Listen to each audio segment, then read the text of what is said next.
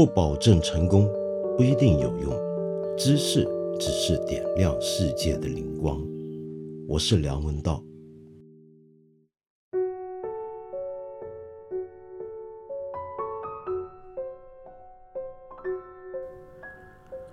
我跟李冰冰对谈这件事情，就连我自己都无法想象。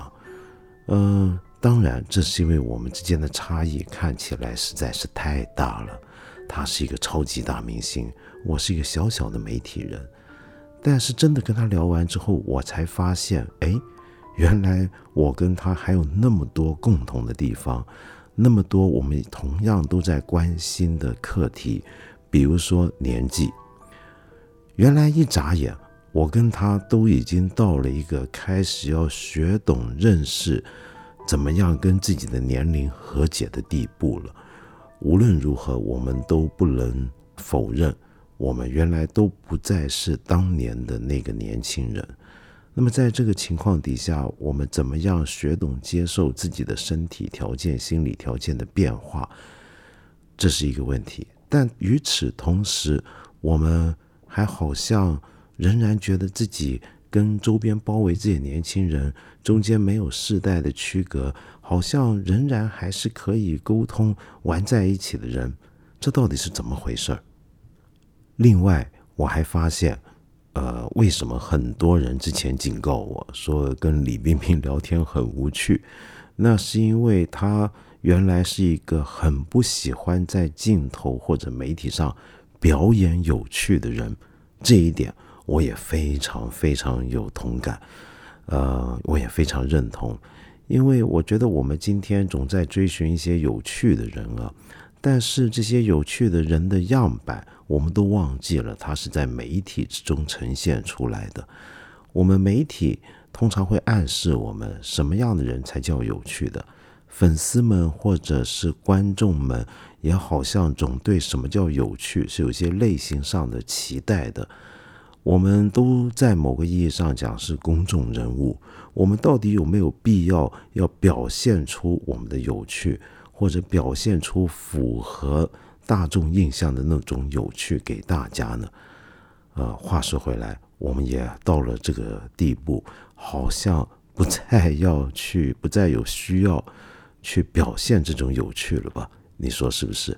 那么到底我跟他这次聊天是否有趣呢？你要听听看了。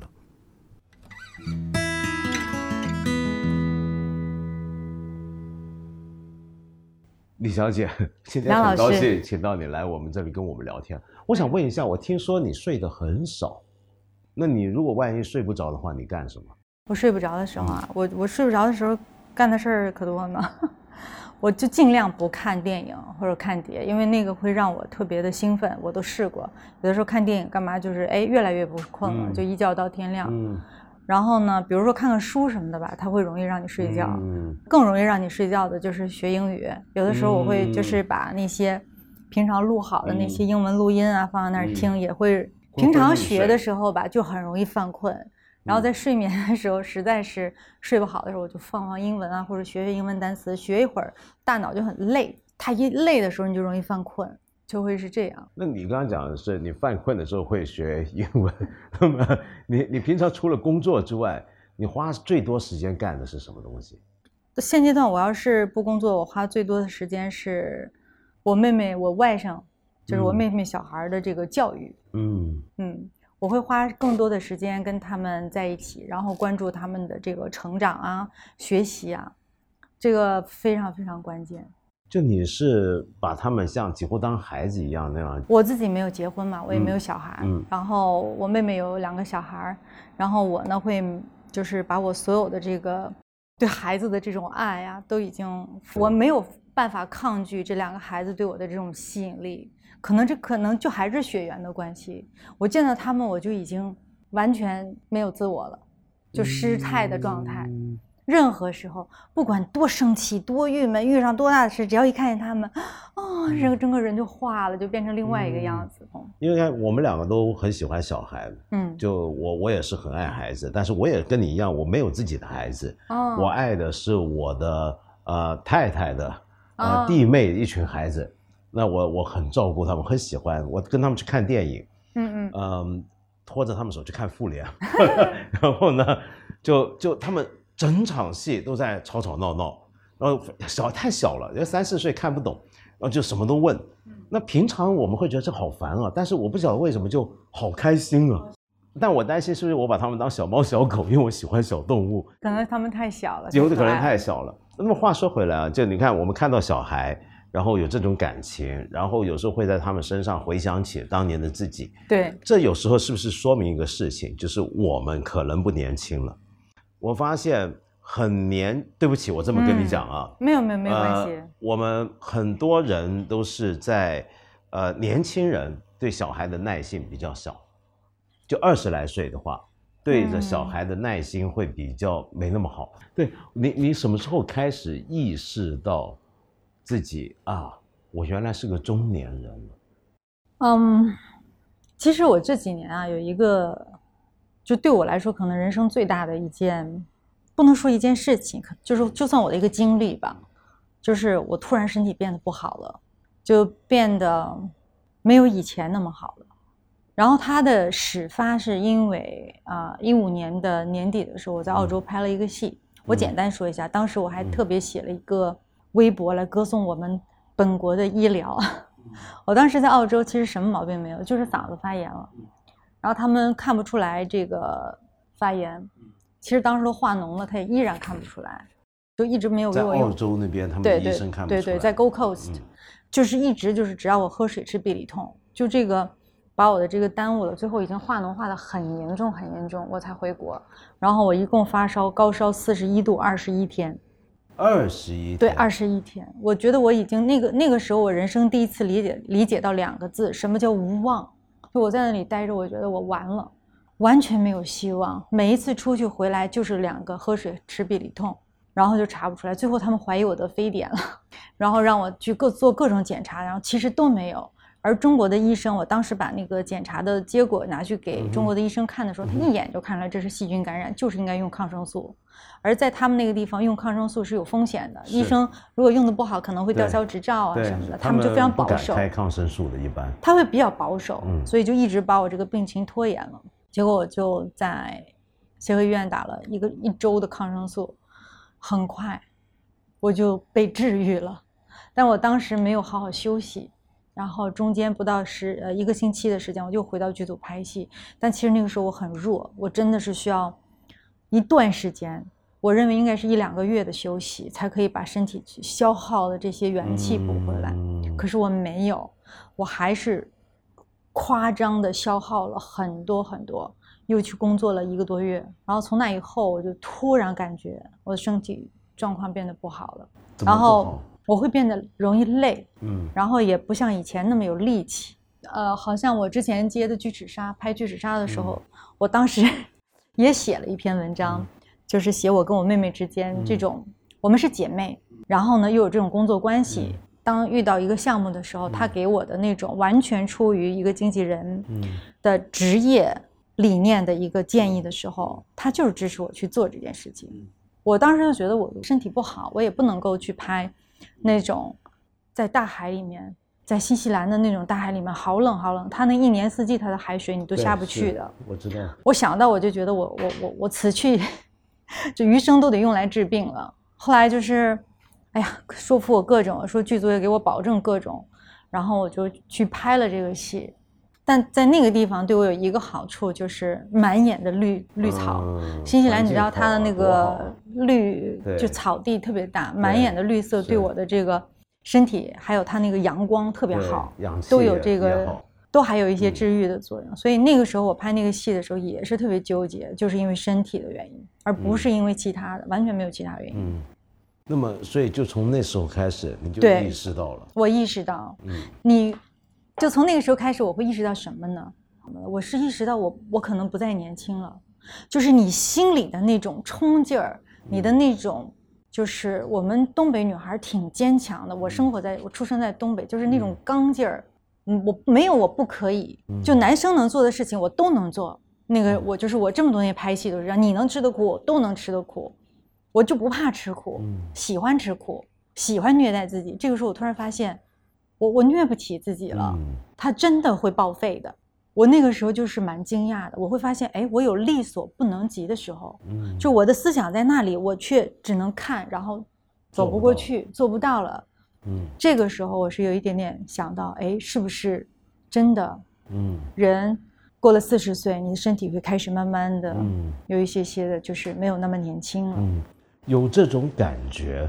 会为你带来整个生活方式甚至对生命的想法的改变吗？就发现自己原来已经到了中年了，不再是过去小女孩的时候，就是真的像你刚才讲，又能拼命还能熬夜，对，然后上天下海，对，干什么都行，我我就来，我我都可以拼的那种。是，那那你现在忽然不行了，你会不会觉得需要调整的是整个生活跟生命的状态？我会觉得我在过去的时间里，我对过去的那个自己太不好了。嗯，就是可能就像一台车一样，你好好保养它，你好好带它，嗯，可能你用的时间就久一点。你天天玩命造它又不保养它，这车肯肯定很很容易就坏掉了。嗯，所以我是觉得我可能过去的时间太不珍惜自己的身体健康了，嗯，然后都是拿健康在在搏命。嗯，就是我记得我最久的时候，四十多个小时都不睡觉。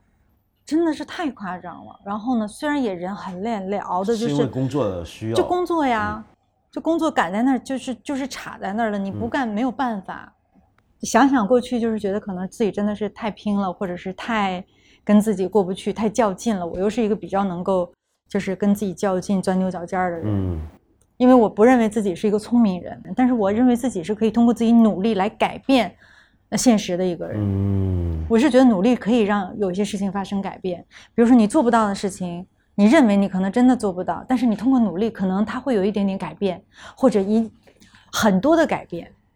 所以我就会去，就是过去对自己挺挺狠的。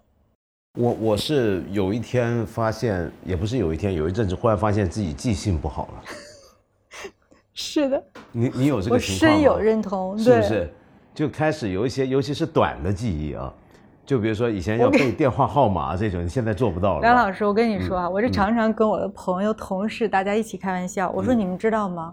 嗯，鱼还有七秒的记忆，我说我现在连鱼都不如，嗯，我只有五秒的记忆。快点跟我说，我想说的时候先让我说，要不然过一会儿就忘了。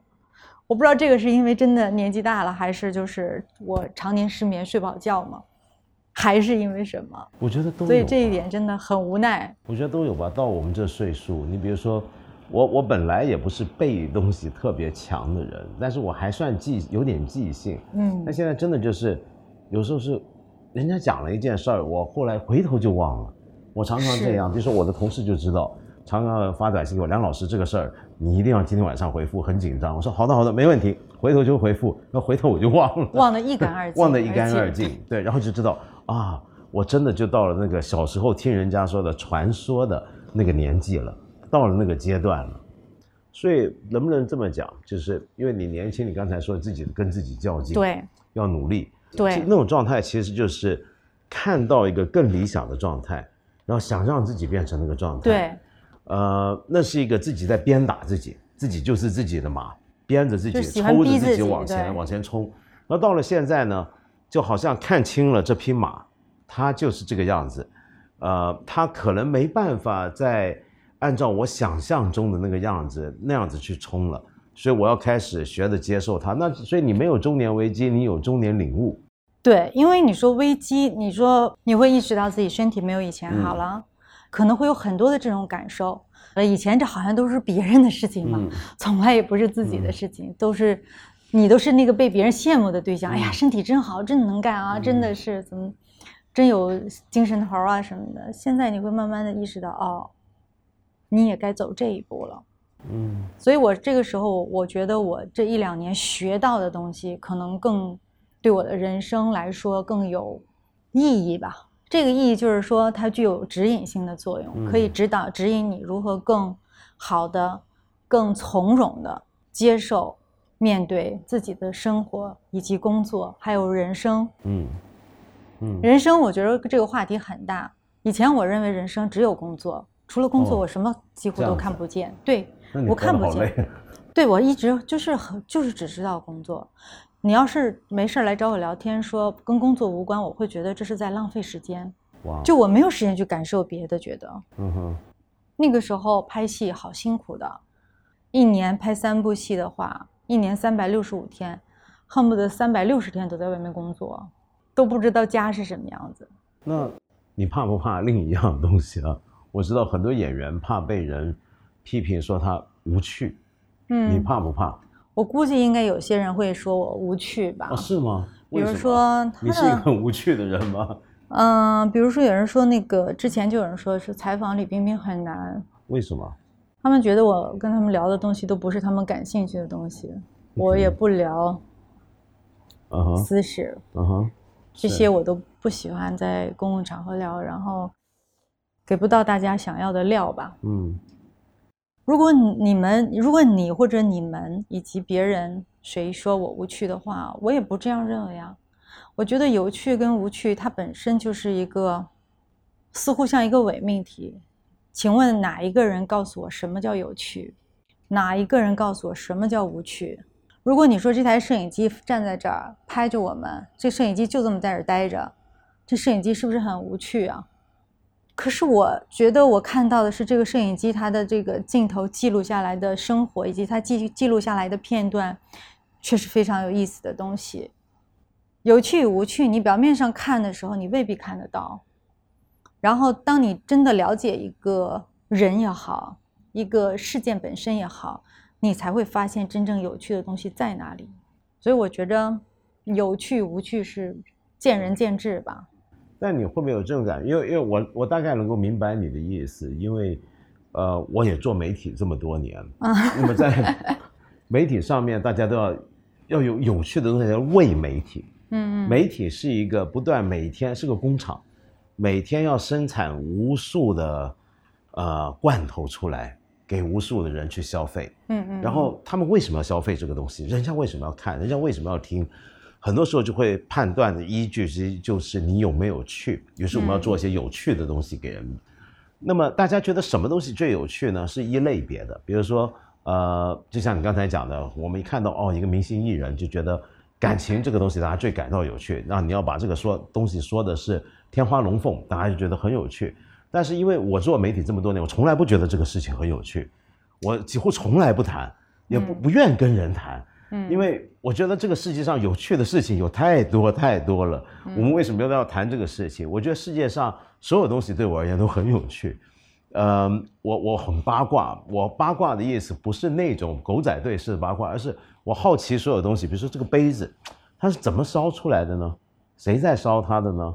呃，烧了多久呢？我什么东西都可以问很多事情。嗯，所以我看很多事情我比较容易接受啊，我觉得很多事情都很有趣。比如说我觉得你也很有趣啊，因为不像他们你刚才描述的那个状态。比如说你发明了一个东西是我今天才知道，我回去就要试试看，太有趣了。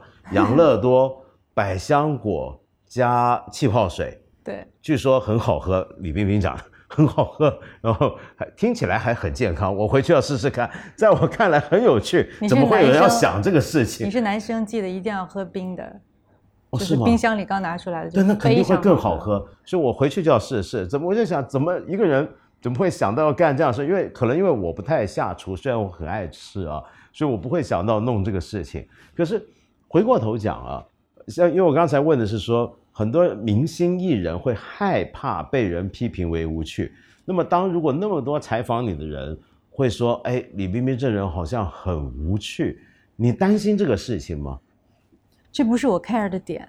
嗯，你在说的时候我就一直在想，就像你说我嗯、呃，你问我有没有中年危机一样，我担心没有用啊。嗯，这是一个真实的我。你觉得我有趣，嗯，好啊，那你就觉得有，你觉得我无趣，那我也没办法，我没有办法做到你让我你觉得有趣我就变成你想样的样子。嗯，我也做不到。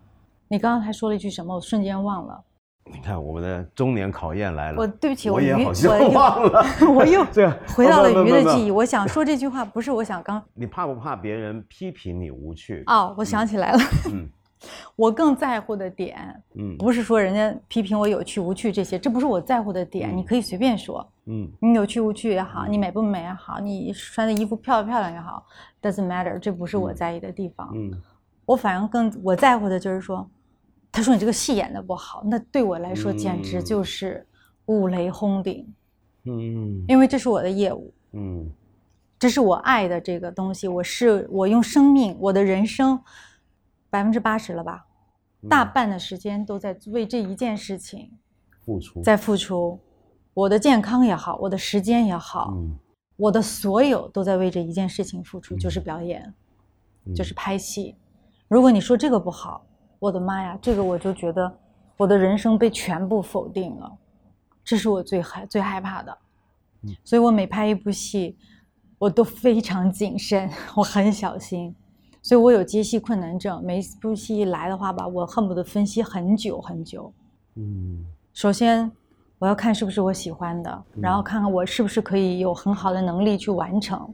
第三，是不是我特别想去有欲望去扮演和在这个戏里让自己在自己的表演在这个戏里可以得到释放的。嗯，所以我其实接戏还是挺小心和谨，嗯，就是那个那种谨慎。嗯嗯。因为你是不是觉得作为一个演员，你平常要观察这么多事情，比如说像刚才你说这个摄像镜头，在当你用一个演员的眼睛去观察事情的时候，很多事情也都会显得有趣起来。对，我我真的是确实是认为演员的观察能力很强，嗯，特别是我做这么多年演员，我非常就是它就属于下意识的一种，就像你说习惯还是什么，就下意识你，嗯，你就是特别适合去观察。一, 一目了然，每一个人的样子也好，穿着也好啊，嗯，特点也好啊，就 一, 一眼就能看清楚。嗯，然后还能仔细看到这个些东西的背后。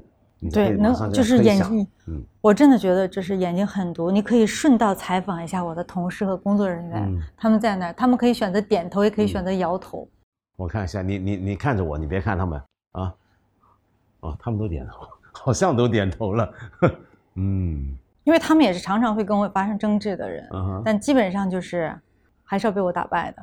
OK， 就是你观察力也有他们赢的时候，那这个时候我就会好好的审视一下自己了。你听起来还是对自己要求好高哦。我不是一个对自己要求高的人，我是一个就是喜欢学习和进步的人。这说的有点太这个三好学生冠冕堂皇了，好像那个以前别人都把我说成这种三好学生啦，什么什么这个拼命那个拼命，其实这不是我想要的。我不想要这些，就是这叫什么，这叫 title 还是叫什么呀，标签啊，人设。我的妈呀，一说到人设我觉得这事儿就大了。我没有要想要这样的人设，我特、嗯、我特别希望就别关注我，我特别希望做一个偷偷学习，然后可以嗯考试的时候表现不错的那一个。嗯，因为我我是很不能被注视的，我一注视就表现不好了。那你是演员啊？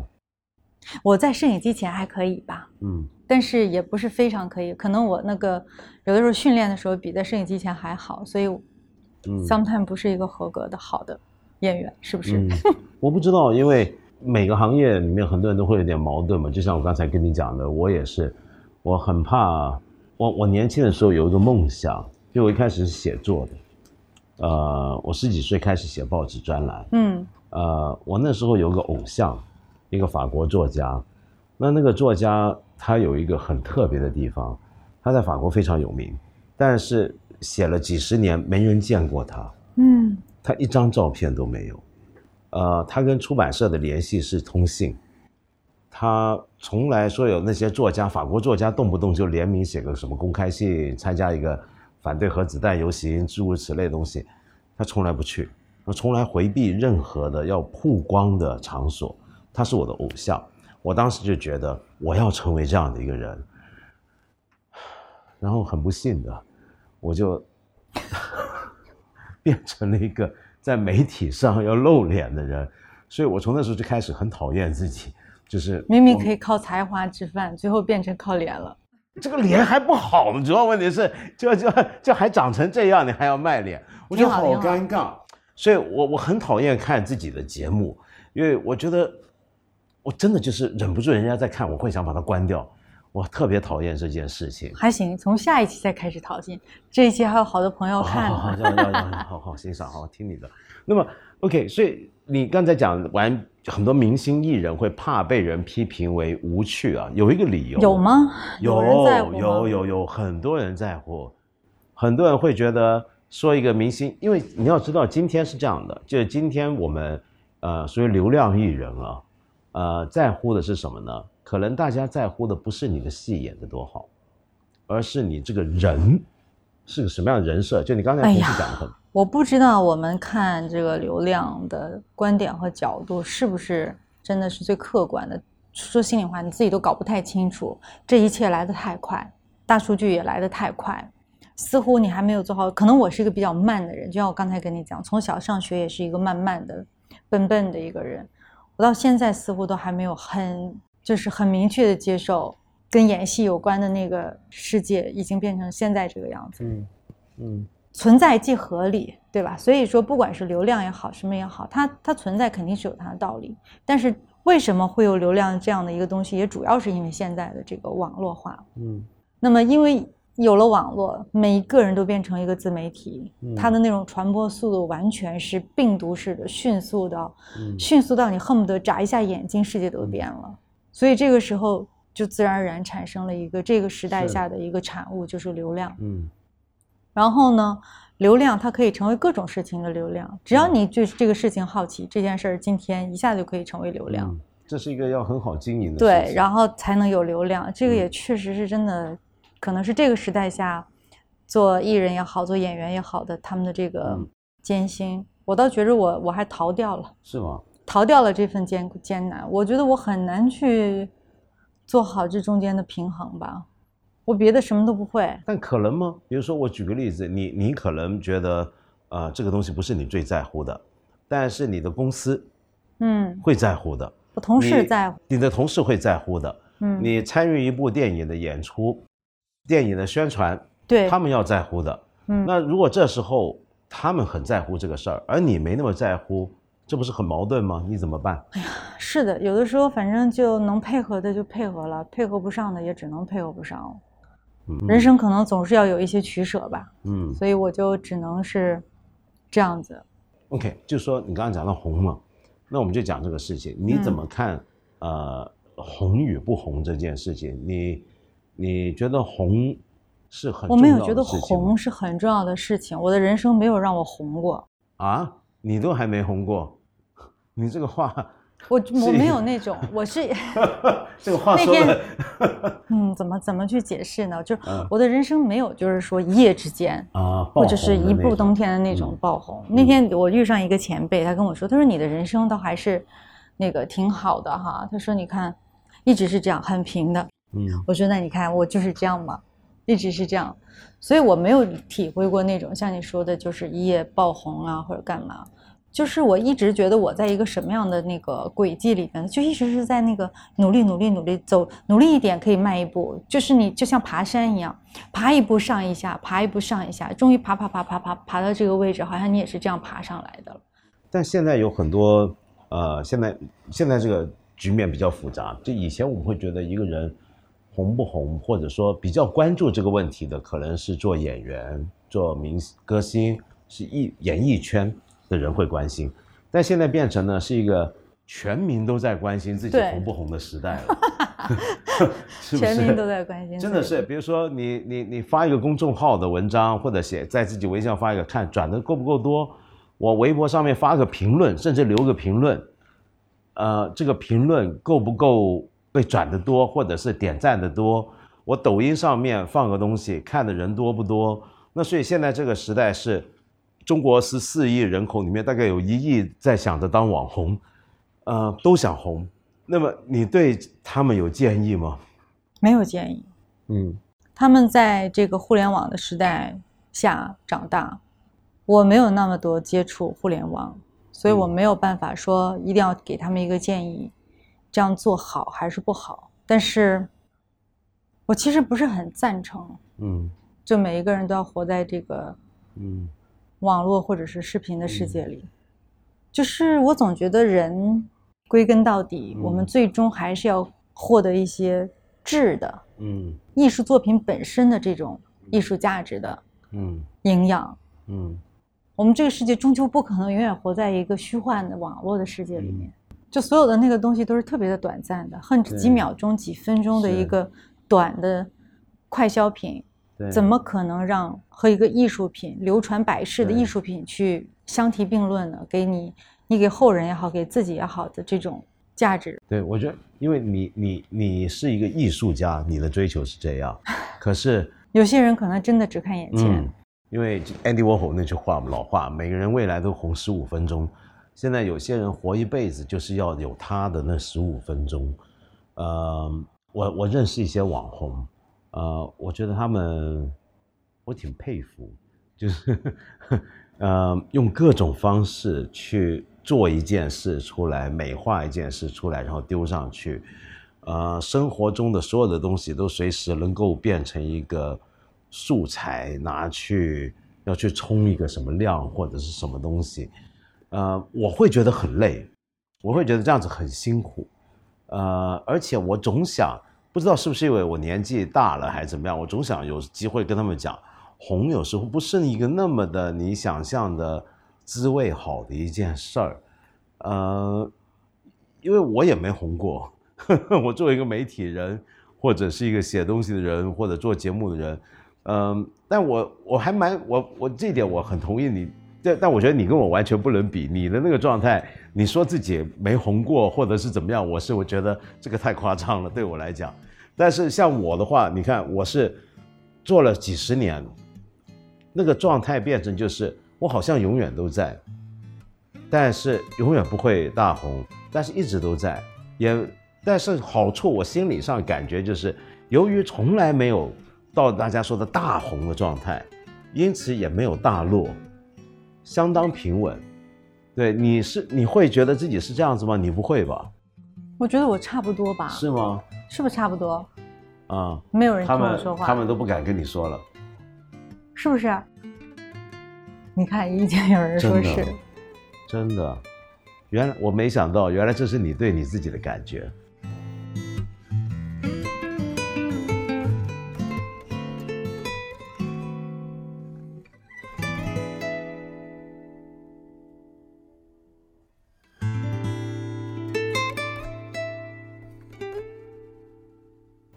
我想跟你谈最后谈一个事情啊，嗯、李小姐，就是，呃，你看到你身边的工作人员很多很年轻，呃，这些年轻人就是在活在我们刚才所说的这个世代的，嗯，呃，是这个世代的人里面，可能有一半在想红，或者可能有一半，我不知道，我瞎说的，也许我夸张了，嗯，呃，然后有很多的。呃，属于年轻人的呃危机跟骄傲，或者是恐惧，嗯、呃，你看到他们，你你的感觉是怎么样？你你会不会觉得跟他们有很大的距离？我真的觉得，嗯，我没有比他们大那么多。真的还假的？你你你有这个感觉？我从来没有觉得他们是年轻人，我是老年人，或者是中年人。嗯哼，我我觉得我跟他们差不多。可能我的心一直都还很年轻，我或者是说我二十岁的时候的记忆在我的人生里边太强烈了，我还是那种就是、嗯、就是还是很朝气，内心还是很朝气蓬勃的一个人、嗯、我真的不觉得我比他们大很多。可是有的时候我必须得面对现实的，就是他们常常都是九零后九零后现在都成岁数大的了，都是九五后九七后。我想想九七年好多九七年的，今年也二十二十二十二岁哈。对，是。听上去二十二岁不小了，也是一个大孩子了，对吧？我想想，九七年我都大学毕业了，我确实跟他们是应该有年龄差距的，但是我并没有觉得我比他们老那么多。真的，真的有这种感觉。真的，其实相对于年轻人，我跟我周围的这些年轻人，嗯、特别团队里边哈，我也找不到年纪大的人了。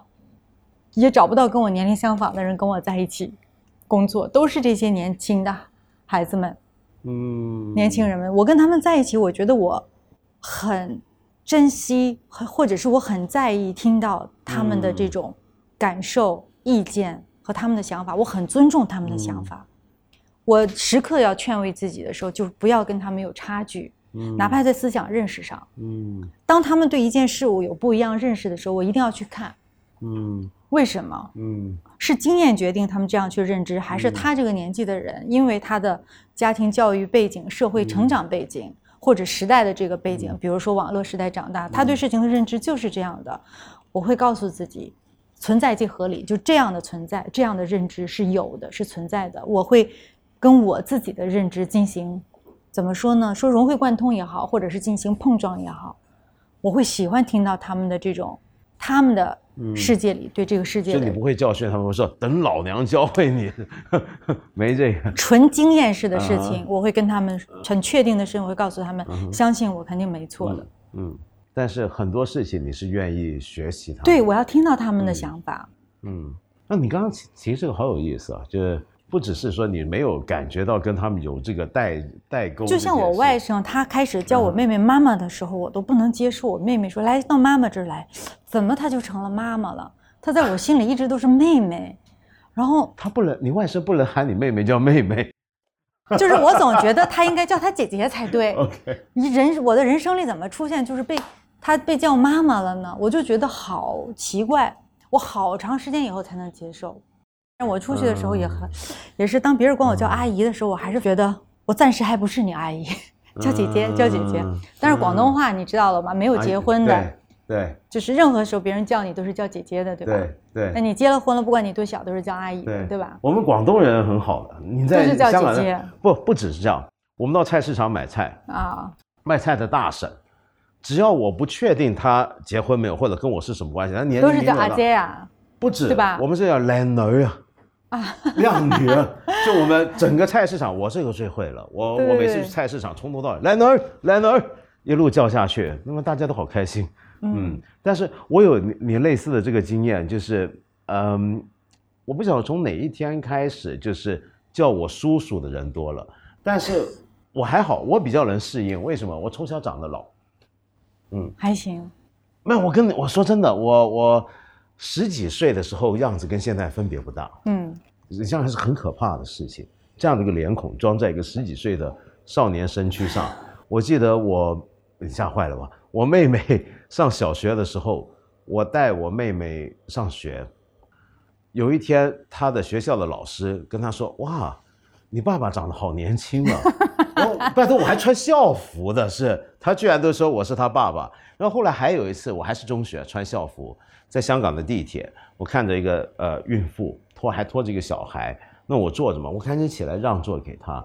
他那个小孩好乖，然后就说谢谢叔叔，我是中学生。然后他妈妈就那个孕妇指正这个孩子，怎么能叫叔叔呢？叫伯伯。嗯，他们是演喜剧的吗？不，这是真人真事，喜剧发生在我身上就成了闹剧。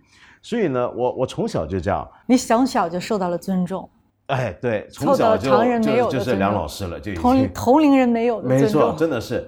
然后我前阵子我们中学毕业的同学三十多年的毕业的聚大聚会，然后我去了之后就感觉好爽，我发现原来这么多年我只是比大家先走一步，在前面等着大家，然后这么多年来我同学一眼就能认出我，因为他们说你完全没变，但是我看到我年轻的时候我们班的校花。有点一言难尽了，是吗？对，那从你的状态看来，你果然还是一个年轻人，还是姐姐吗？还是姐，呃，小姐姐，小姐姐，小姐姐。你现在这个，我们现在流行叫小姐姐，很好。嗯嗯，还好，我是我就觉得，我有的时候劝我自己，我妈说、嗯、妈，你一定要多听年轻人的。什么时候？我有的时候常常就是气我妈，嗯，比如我嗯有的时候嗯穿衣服或者选服装，嗯、我说妈，你看穿哪件？他说穿那件，我说、嗯、好停，妈选的一定别穿，就穿妈没选的。你竟然会这样？我有的时候就气他、嗯，但是有的时候他们的眼光确实跟年轻人的眼光就是不一样，嗯、所以就是不要被时代抛弃，嗯、要紧追时代的脚步、嗯。你可以多跟年轻人啊，我一这样说又显得我很老，多跟我的同龄人们啊也不对，小妹妹嘛。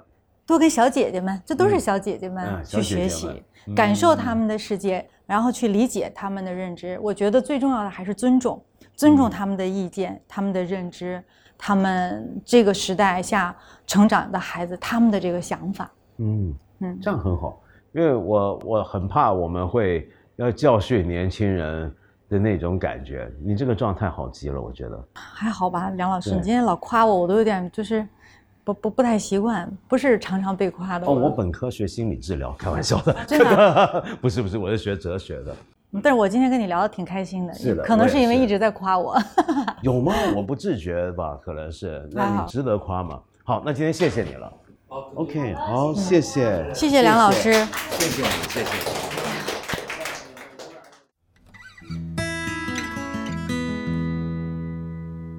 对了，各位朋友，我们再提醒大家一次啊，我八分这个节目是每个星期三、每个星期五都会在看理想的 A P P 更新，期间呢还会有不定期的番外，我很欢迎你在这里或者是看理想的微信公众号留言，提出你的一些的问题、意见和批评。我们今天呢就先聊到这里了，下期节目呢我们接着再谈。